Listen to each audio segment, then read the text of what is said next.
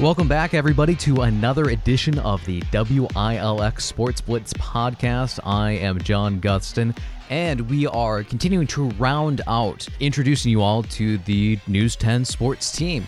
And here with me right now is a very special guest, Fred Heumann. Fred, it's been great talking with you and getting to know you over the last few days, and I'm really happy to have you aboard here at News 10. Hey, thanks, John. Nice to be with you and nice to be here. I have a lot of experience in this market, including at WILX before uh, when I was cutting my teeth in my career. And it's great to be back and it's great to be with you. And it's just another Lansing legend joining News 10, which is an incredible incredible thing to have. And I know that there was a lot of people when it was first announced that you were coming to WILX that reached out to News 10 to tell us how happy they were to hear yeah. that you were staying in Lansing. And it's great to have somebody else to talk all sorts of Lansing, Mid Michigan sports. Tim and Tim Staudt and I go way back. Uh, I was at WILX the first time in the early 1980s working for him. he lured me over from the other station to be the weekend anchor at WILX. And I spent three years there, and Tim and I had a lot of laughs. Uh, we became good friends and have remained so over the years, even though we were quote unquote competitors in this market. We've always been very friendly, and he was uh, one of the first people to reach out to me uh, when he knew I was uh, job searching and staying in Michigan, and particularly staying in the Lansing area, was a high priority of mine. I didn't start pursuing other markets, and you know I wasn't going to move to Dayton or Indianapolis or or Fort Wayne or anything like that. Michigan is my home. It's where I've spent my whole life. I've never lived a day out of Michigan other on other than on visits. And this is home to me, and and so I've been fortunate enough, and it's rare in our business to stay in your home state very much so the whole time in your career, and, and that's a blessing, and I consider it so, and so it's nice to continue it uh, right here at WLX. Now, as you allude, you go back quite a ways with the Lansing area. Can you share with me what are some of your favorite memories you've had covering sports in the region and in the area? Well, a lot of it is covering Lansing from Detroit. I spent 17 years in Detroit in the in, at the three stations in that market, so I've been almost at every station in the state. Uh, if I play lotto numbers, they go they go 6, 10, 12, 2, 4, 7, and 14 in college. So those were all the stations I worked at. I haven't hit the lottery yet, so I continue to work. But yeah, I've kind of been all over, which is good and bad. Uh, just certain different circumstances. Uh, Tim's case, he stayed at two stations his whole 50 years. I've been in it 39 years at seven or eight different stations just through a series of circumstances. But I started my first job was in Lansing at, uh, at then WJIM, which is now WLNS. I spent like a year there. Went over to WILX as the weekend sports anchor, uh, w- working for and with Tim. Then I went on to Flint for three years, and then 17 years in Detroit. Then back here to what is now WLNS Channel 6 in Lansing. Spent 17 years there. Uh, left over a year ago, about a year and a half ago. Took like a year off from the business. I kind of kept my hand in it in radio and podcasts and whatnot. Uh, and then came back here full circle to WILX, where it kind of all started, you know, 37 years ago. So it's it's different. The business changes, the station's different, uh, but Tim's still there, and I'm back, and we got a good staff with uh, Tim and my myself and and Kellen Buddy and uh, Natalie Kerwin. So it's been fun to get back in the loop. It's just learning the ropes right now, technically. I know what I'm doing on the air. It's behind the scenes that I got to try to catch up to in the modern times. Yeah, for anybody who doesn't know the difference between hopping between some different stations, it could be a little bit like switching from like a Windows computer to a Mac computer if you never oh, yeah. used the other one before. They all do the same stuff, but everyone right. has a little bit different ways of how they go about it. Yeah, and that's the growing pains I'm having now, to be quite frank with you. The editing system uh, at, at WILX is similar to where I came from, but it's not exact. So I'm trying to figure out all the intricacies of that, and I'm bothering way too many people in the newsroom who have been very helpful and very cooperative. And uh, Kellen and uh, Natalie right now are not even working in the office, so that's been a little disadvantage to me because I'm sure if they were in the office, they'd be showing me the ropes, but uh, they're working from home under the COVID circumstances, and I understand that. So I'm like a, a, child in the wilderness some days, but people have been very helpful from the newsroom, and Tim has, and and trying to help me out. But that's that's been a process here now, learning the things you just discussed, the technical differences from where I came to where I am now. But I'll get it down. I'll I'll eventually get it. I'm not a kid. Uh, I'm just kind of uh, I'm kind of old fashioned, as as anyone knows. If you're my age and you need to new, learn technology you don't ask your elders, you ask your kids because my kids and my grandchildren know more about that stuff than and I do, and that's kind of the nature of the beast now in society. Yeah, very much so. I mean, even I myself have been here since I started up after previous stop up north.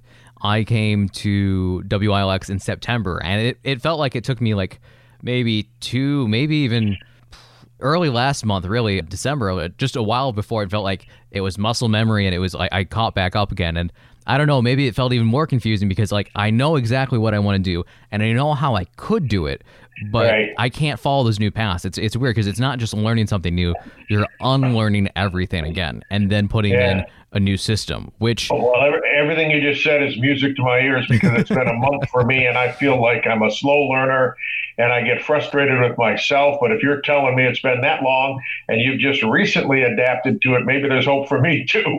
yeah, yeah, and and learning new systems and picking up new things that's a, a, standard point for sports. You bring in a new coaching staff you bring in some new players and there's going to be some turnover. People are going to have to unlearn things learn new languages. So it's not overly different. And right now the teams we're going to be talking about today the pistons and michigan state athletics Two of the three of those teams have uh, recently undergone new coaching changes or are about to, in the case of the Lions. And yeah, you thought, said the Pistons. You meant the Lions, obviously, right? Yes, yes. Well, the, the Pistons are going through other changes within the yeah, youth movement top, itself. That's another show. that's a complete other. And the timing of this too. Killian Hayes, as of I believe Tuesday or Wednesday, fell and hurt a pop in his hip, and it's a torn labrum, which is the same kind of joint in your shoulder but in your hip. And who knows? I've heard everything that's a four to six week injury, where if it's not severe, you can just do some physical therapy and bounce back to where if you get surgery, it's maybe four to six months. And this is the yeah. same injury that knocked Isaiah Thomas, not the Isiah Thomas, but Boston's Isaiah Thomas, that derailed his career after his heroic performance in the playoffs a few years ago. So, hey, Detroit, the point guard curse ever since trading Chauncey Billups continues. But that yeah. the breaking down the Pistons is a whole other move. It's it's the Lions. The Patricia is gone and eh, for Michigan State, Mel Tucker is now in. He just went through a very unusual year with so many changes, both on the field and everything happening behind the scenes. And then for Tom Izzo, there are a few changes as well. It's mostly a roster turnover. Tom Izzo, he continues to learn and adapt as well. So I've got a resolution first up for will be for Mel Tucker. My resolution for Mel Tucker and his team will be to mix it up. Uh, don't be afraid to try new things. A lot of the theme through the season for Michigan State was them dealing with who's holding over, who will you stick with, who are you trying to play with, and a large part of that was Rocky Lombardi. Rocky had some really high highs beating the University of Michigan, having some really big throws downfield. He also had some really bad throws, and people had been pushing to see Payton Thorne. And Payton Thorne eventually popped up near the end of the season, but it was kind of a little too late there for him to really have a chance to get his feet wet and to have an impact. There's also some issues with the running back situation, with Connor Heyward getting a lot of the snaps, but Heyward was not very effective. And then Jordan Simmons came on late, and then Elijah Collins got a few touches, but didn't seem to go nowhere fast. There are also a few interesting times where Tucker would play it really, really safe. There are moments in the game where it was crucial that they need to score late in the fourth to try to stay in it, to stay competitive, and the ball would be punted away. So, overall, weighing all those things together, mixing it up, trying new things, being a little bit more adventurous here and there to try to find what works earlier on, especially with all the new transfers coming in. For me, Fred, that's my New Year's resolution for Mel Tucker.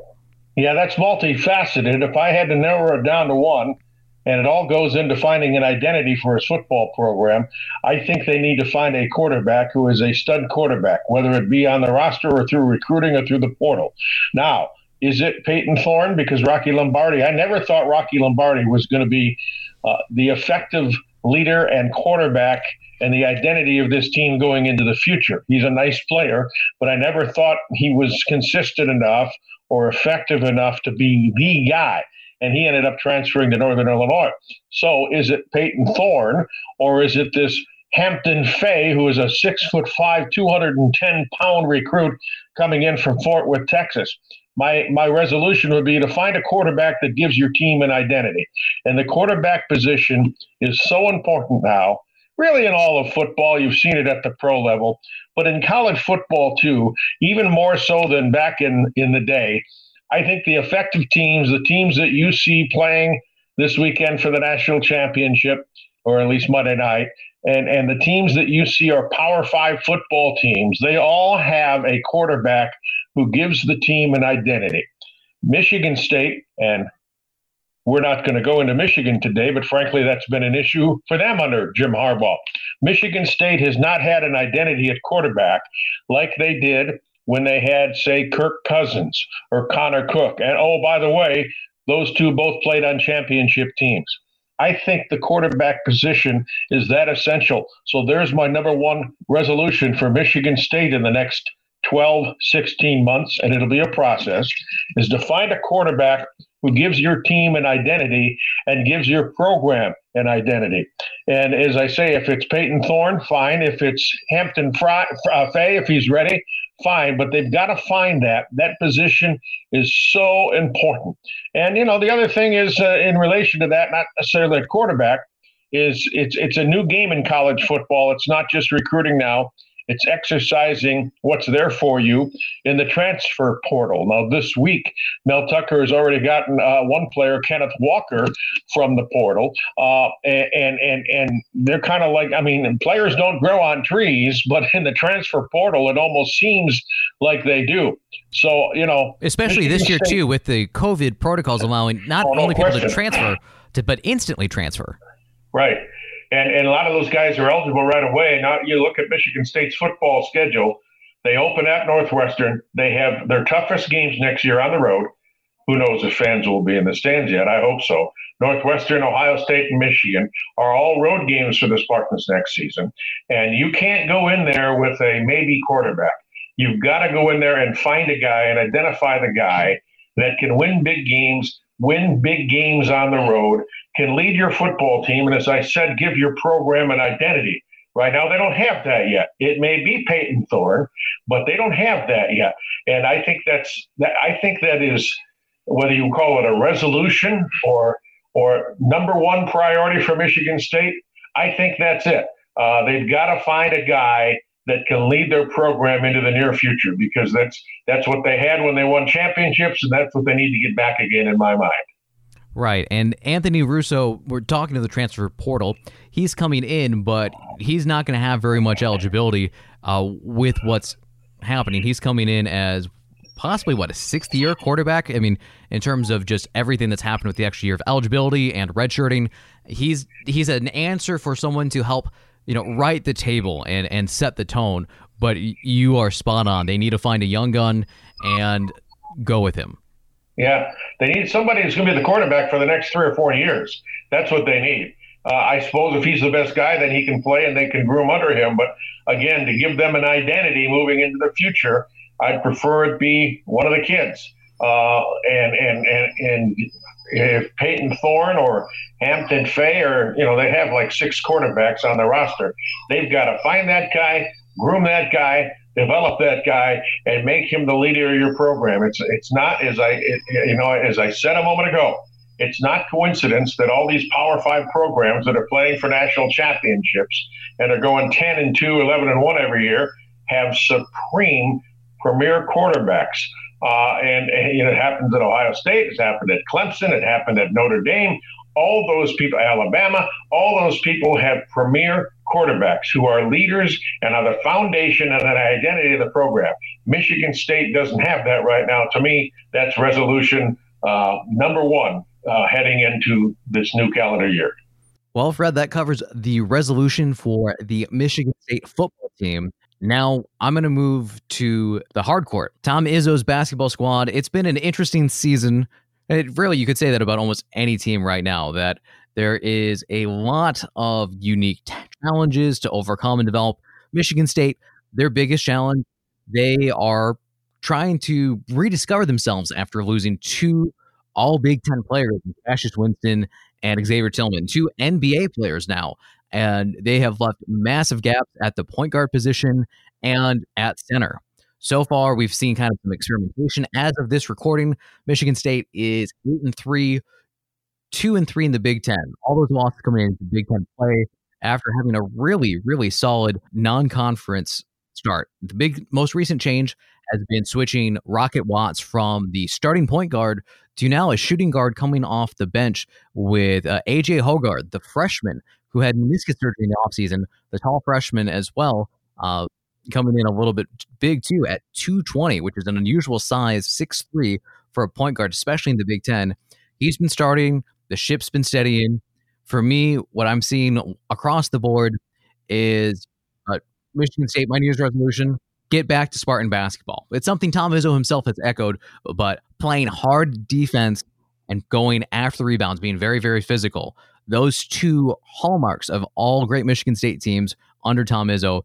I think those are going to be the real big keys for this team. The offense, it's going to be there. You've got you know Aaron Henry, Gabe Brown, Langford has looked surprisingly good considering all the injuries he's had to deal with and he seems to be getting more and more back in his step after every game. Rocket Watts, he's a walking bucket when it's going right.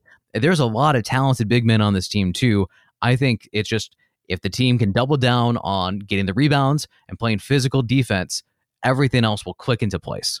Yeah, John, I'm not. I, am obviously I'm surprised they started 0 3 in the Big Ten. That just doesn't happen often around here.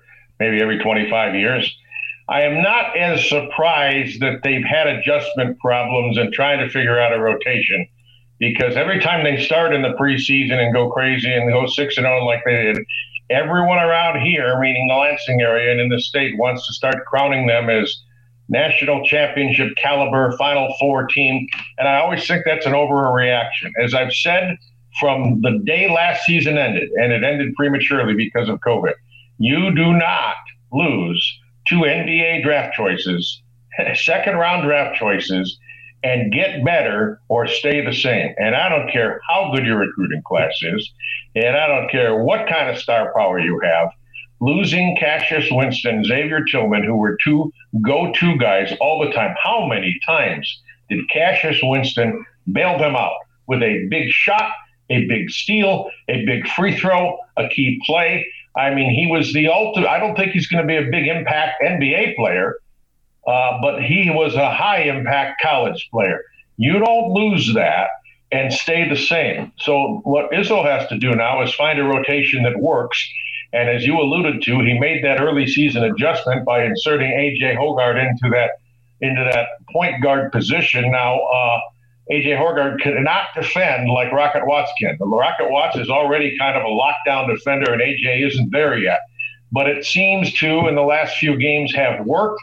And Rocket was uh, was not comfortable playing the point. And who starts in these games has never been it, that significant. It's kind of a it's kind of a oh a pride thing. But you know, with the with Izzo's rotation, it's usually seven, eight, nine, sometimes 10 deep, probably more like 10 deep this year. Um, you know, because of circumstances, it has to be. You never knew who you might lose because of COVID. At any rate, with his rotation, who starts isn't as important as who contributes and what kind of mix they have. So the resolution for me would be for Izzo to find a rotation, get Hoggard adjusted to that point position. Aaron Henry, uh, who is a premier player, who even debated going to the NBA in the offseason, he has to become a consistent night in, night out player. He can't have 29 point games and then six point games with seven with seven or ten turnovers. He ha- I mean, and, and again, you can't expect him to be a Cassius Winston type player, but that's what Cassius Winston gave you. You could count on him every single night. And even if he wasn't scoring, he was doing something to make your team better, and he made other players better. Uh, Aaron Henry is not there yet. He's a he's a nice athlete, a really good player, but not a consistent player. And I would almost say the same thing about Joey Hauser, the transfer. you know, he, when he's on, he's on. And sometimes he just loses his jumper. And I don't think he's in a comfort zone yet. So I think Aaron Henry and Joey Hauser, to reflect what we said about football, have to become the leaders and identity of this program. Langford has been a, a nice addition as a return because I don't think anyone expected him to contribute this year. No, I think not most people, including Tom Izzo, thought his career was over, um, at least at the college level. And he's been a, a nice addition to come back. And he's, especially in the last few games, has given them a real spark. And that would elevate their status. But they're not there yet. They're a work in progress. And I'm not shocked, as I said, that they've had to adjust losing two players in the NBA. No, and I think there's I've seen a tendency with Tom Izzo teams over the years where they will go on a streak and they will rack up a bunch of wins in a row, but each win it kind of you see there's a little bit more and more edge lost, and then they get their butts handed to them.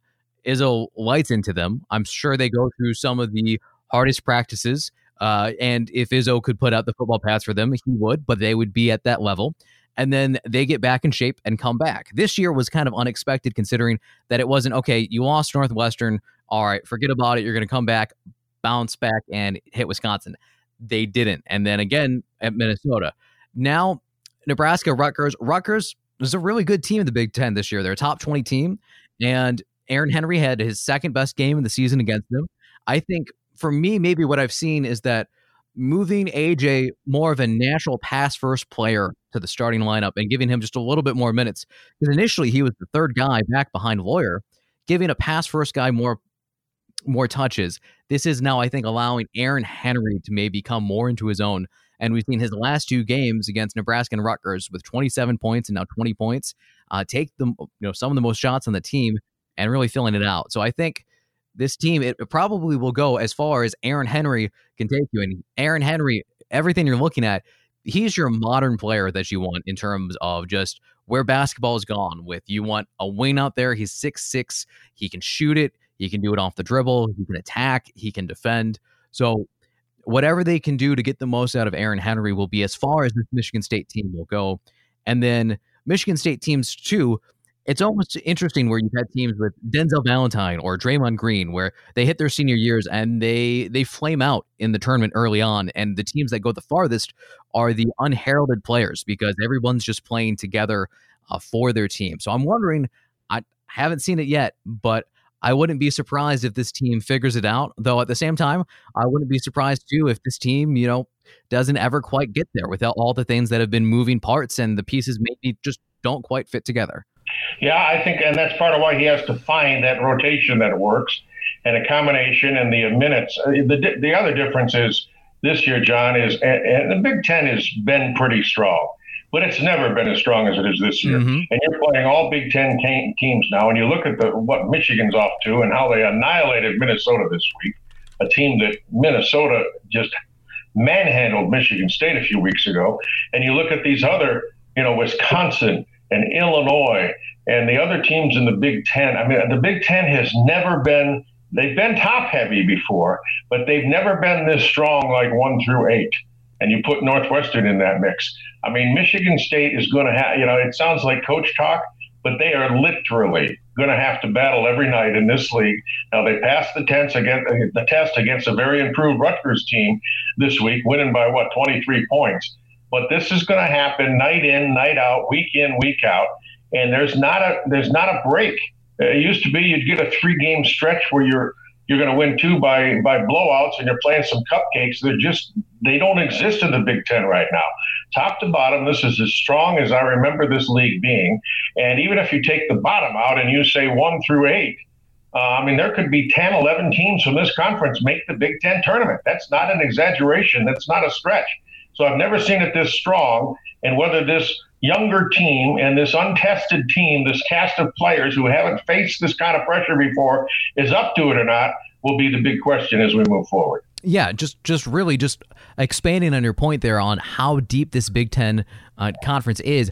Iowa's right now number five, Wisconsin's number eight, Michigan's number ten, Illinois number twelve, Rutgers number fifteen, and then Michigan State down at twenty three, and then you've got Ohio State, Northwestern, and Indiana. Uh, they're all receiving votes as well. It's it's incredibly stacked. It's it's kind of the inverse. Tom Izzo, you usually see him play a really, really hard non-conference schedule. Well, the really, really hard schedule this year, it's in conference, and whoever is going to come out of the Big Ten, it's going to be a bloodbath. Yeah, I agree, uh, and, and un, unlike ever ever before, uh, because as you said, uh, yeah, the preseason schedule, he purposely scheduled these teams, and he knew he was scheduling some losses but it always allowed his team to get better and to peak in March. Well, they don't have the non-conference schedule they've had, partly due to COVID, and they've lost some games. I mean, lost some playing some games. They did beat Duke, but Duke isn't isn't what Duke has always been. We've seen that now. So now every game in the conference is going to be what used to be the preseason test, but the same formula could get the Spartans there because by playing this tough schedule in the Big Ten, uh, Izzo's a master at this, and he's a master at matchups, and they play most teams twice. It could get them to be peaking at the right time again. That remains to be seen. And finally, we're going to go a little bit to the southeast. We're going to go back to Detroit, your old stomping ground, the Lions. They're they're the final team we're talking about with a lot of turnovers and changes. For them, it's their head coach. Patricia was fired midseason after another embarrassing Thanksgiving Day game, a Lions tradition, unlike any other. And now Darrell Bevell, he looked solid as an offensive coordinator, but I don't think anyone is expecting him to get the full time job. He did interview. Eric Bieniemy was the other name, the big name that I've seen recently that interviewed for the coaching job. They're also looking for GMs. I'd be really happy if it's Bieniemy, but for me, the resolution for the Lions pick a direction. You know, make up your mind. They need to figure out whether they are going to go all in on Stafford or if they are going to go full rebuild. And it needs to be done. Stafford, boy, did he get beat up this year with at least three different injuries between the hand, the ribs, the ankle. My goodness, I it reminded me a few years ago of when the, the Lions teams with Ndamukong Suh and everybody would go beat up on Jay Cutler, and Jay Cutler would just run for his life. And I felt sympathy for that man. And it felt like anytime Stafford would go out there this year, I, I was scared for his health. And I'm just looking at the stats, pulling up a pro football reference. I was curious, how often did Stafford get hit uh, compared to his peers at the position? Stafford, looking at it right now, 37 hits on the year. That puts him at 14, which I would have thought Stafford, considering all the things that happened to him, it would have been higher. Now, I think that that might also be a little bit more decreased because uh, the number of games he appeared in and the number of snaps he had, uh, that was shrunk down. But overall, the numbers for pressures, he's number 10 at 122. At times he's pressured percentage wise at number 17. The advanced stats don't say that Stafford really had a dirty pocket. It's just, I don't know if it's luck catching up with him or what's happening here. But if the Lions are going to keep Stafford around, they're going to need to uh, make some serious upgrades on the offensive line. They, they have some fine players that are just okay there between you know Taylor Decker and Joe Dahl and Frank Ragnow, but none of those guys are truly who I would be interested in protecting a 30 40 million dollar quarterback right now. And so they they either have to double down the receivers, I think looks fine if we're just talking only an offense. It looks like they get a stable of backs. They got to keep Stafford healthy.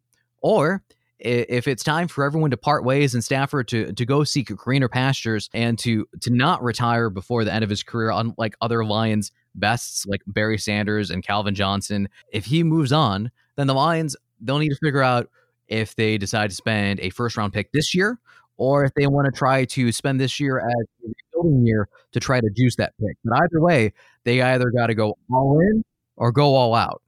Yeah, the, the thing it is though, it's it's Stafford controls this now, and I, I think he's going to move on. I was in the camp last year to draft Tua. Now I had no idea how good Justin Herbert was going to no. be.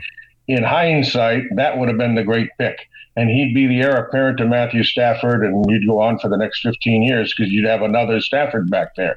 I'm not sure Tua is going to turn out to be that guy, but I think quarterback, whether it's the kid from Ohio State or whatever, has to be in the mix this year. I felt it should have been last year to have somebody groom over Stafford who's had health issues the last three seasons.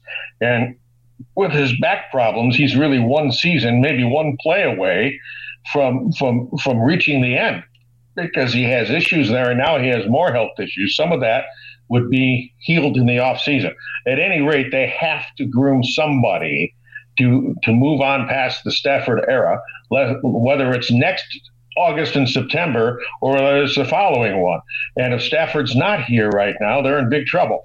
Uh, if he does move on, they don't have anyone waiting in the wings uh, ready to take over right away. So that's why I would have taken a quarterback last year.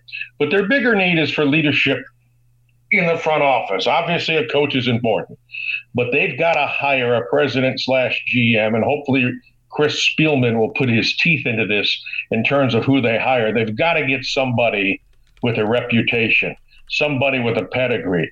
I mean, the, the years of leadership in this organization, you know, from Russ Thomas, who was simply a friend of William Clay Ford, helped him through some personal problems and ended up running the organization for 20 years. Martin Mayhew, Matt Millen, who told Mr. Ford, the late Mr. Ford, I'm not qualified for this position. And Ford told him, Yes, you are. And then he turned out to be a mammoth failure at the top. And even Bob Quinn, who had the New England pedigree, but he had the New England pedigree in a personnel position. He hadn't run an organization. They've got to find somebody who can be a bona fide leader of this organization, and they got to stop hiring friends of the family. Rod Wood is their president, doesn't know a thing about football, and he's the face of the organization right now. That's why I'm glad Spielman's there. Rod Wood was a, a legal friend of the Ford family. They got to get away from this hiring friends, and they've got to put the organization uh, they have to put in charge of the organization somebody with a pedigree and somebody who has done it and somebody that NFL teams want to hire. It's no secret, and, it, and it's it, and it, and it's not coincidental that the people either on the sidelines as the head coach or in the front office as president and GM never find employment anywhere else after the Lions get somebody that other people covet. That's what they have to do moving forward. And the quarterback position will work itself out. But they've got to get proper leadership in this organization because, uh, you know, I'm I'm in my 60s. Uh, and this has gone on for the whole six decades that I've been a fan of and covered the Lions. And yesterday, as we record this, uh, it was the 28th year anniversary of their last playoff victory. I mean, come on. This is ineptitude at its finest, and they've got to find a leader for this organization. I can't agree more. And I think for any team out there that ever tries to do anything, the Patriots coaching tree or anything like that, I think we've seen that the secret sauce for the Patriots, it's a combination of Belichick and it's a combination of Tom Brady.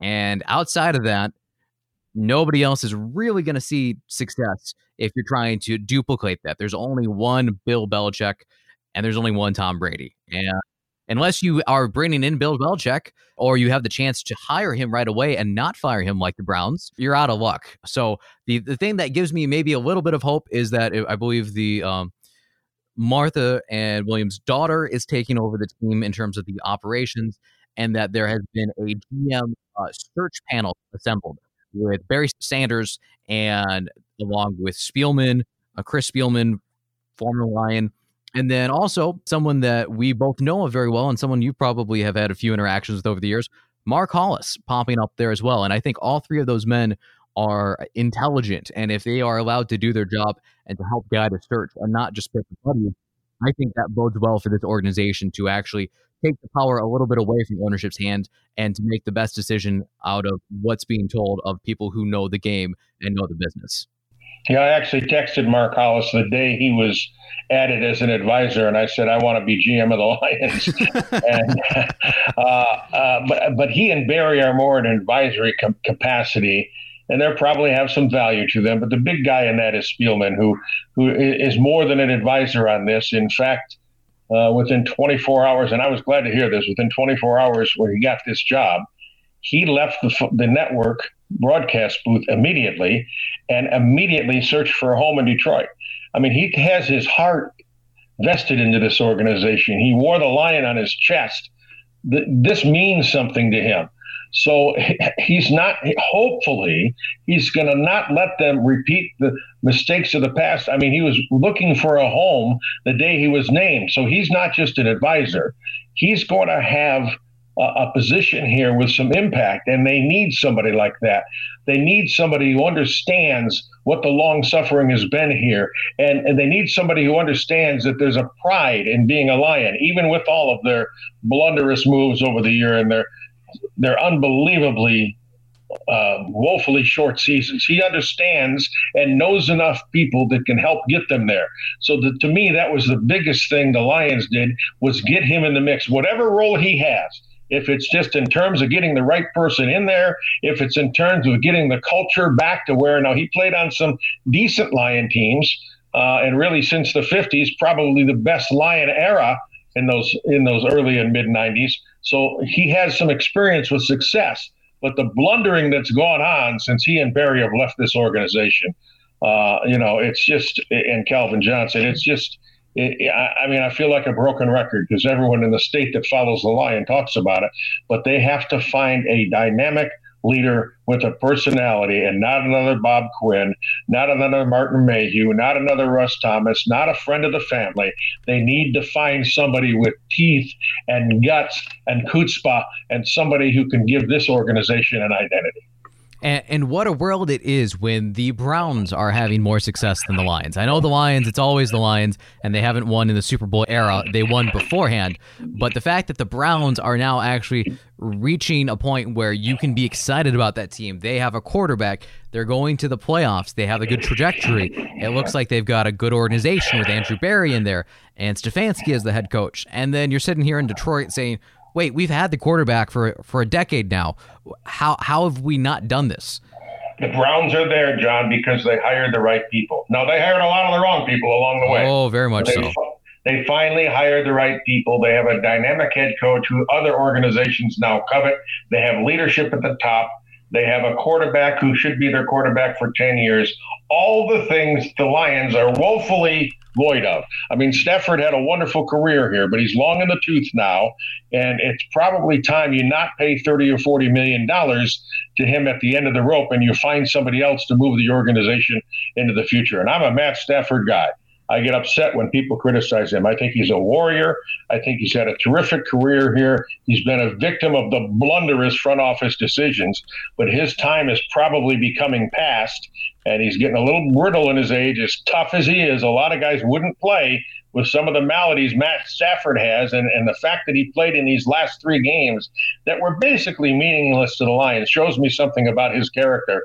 But it's probably time to move on from him and to get somebody else there. If it's not this year, then into the future. And again, the leadership at the top has to be somebody making this decision. And that's their most important hire, not the quarterback or not the gun. It's who runs this organization. And then, of course, getting the right coach in there. Well, that covers the big three teams we wanted to talk about today. We talked about Michigan State football. Michigan State basketball, and just wrapped up the Detroit Lions with our New Year's resolutions. It's been uh, quite all over the board with the turnover in the state and all the unique developments that we have gotten to experience. But hey, it's a part of life, it's a part of sports, and change is normal and good. And one very positive change I'm happy to have is to have you, Fred, as a part of the news team. Again, it's been very nice to have you aboard. Is there any uh, projects that you can share or your role at News 10 that you can share where people might be able to check you out within the near future? Well, eventually, when we resume the sports blitz, and we're doing one this weekend, Saturday, kind of a special edition that I'll be involved in because of all the high school games being played, the playoff games on Saturday.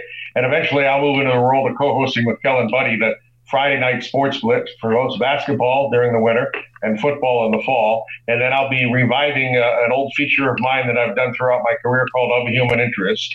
Well, I'll be doing features with players, athletes, coaches, and uh, trying to go a little more in depth with them than just the, the sideline interview.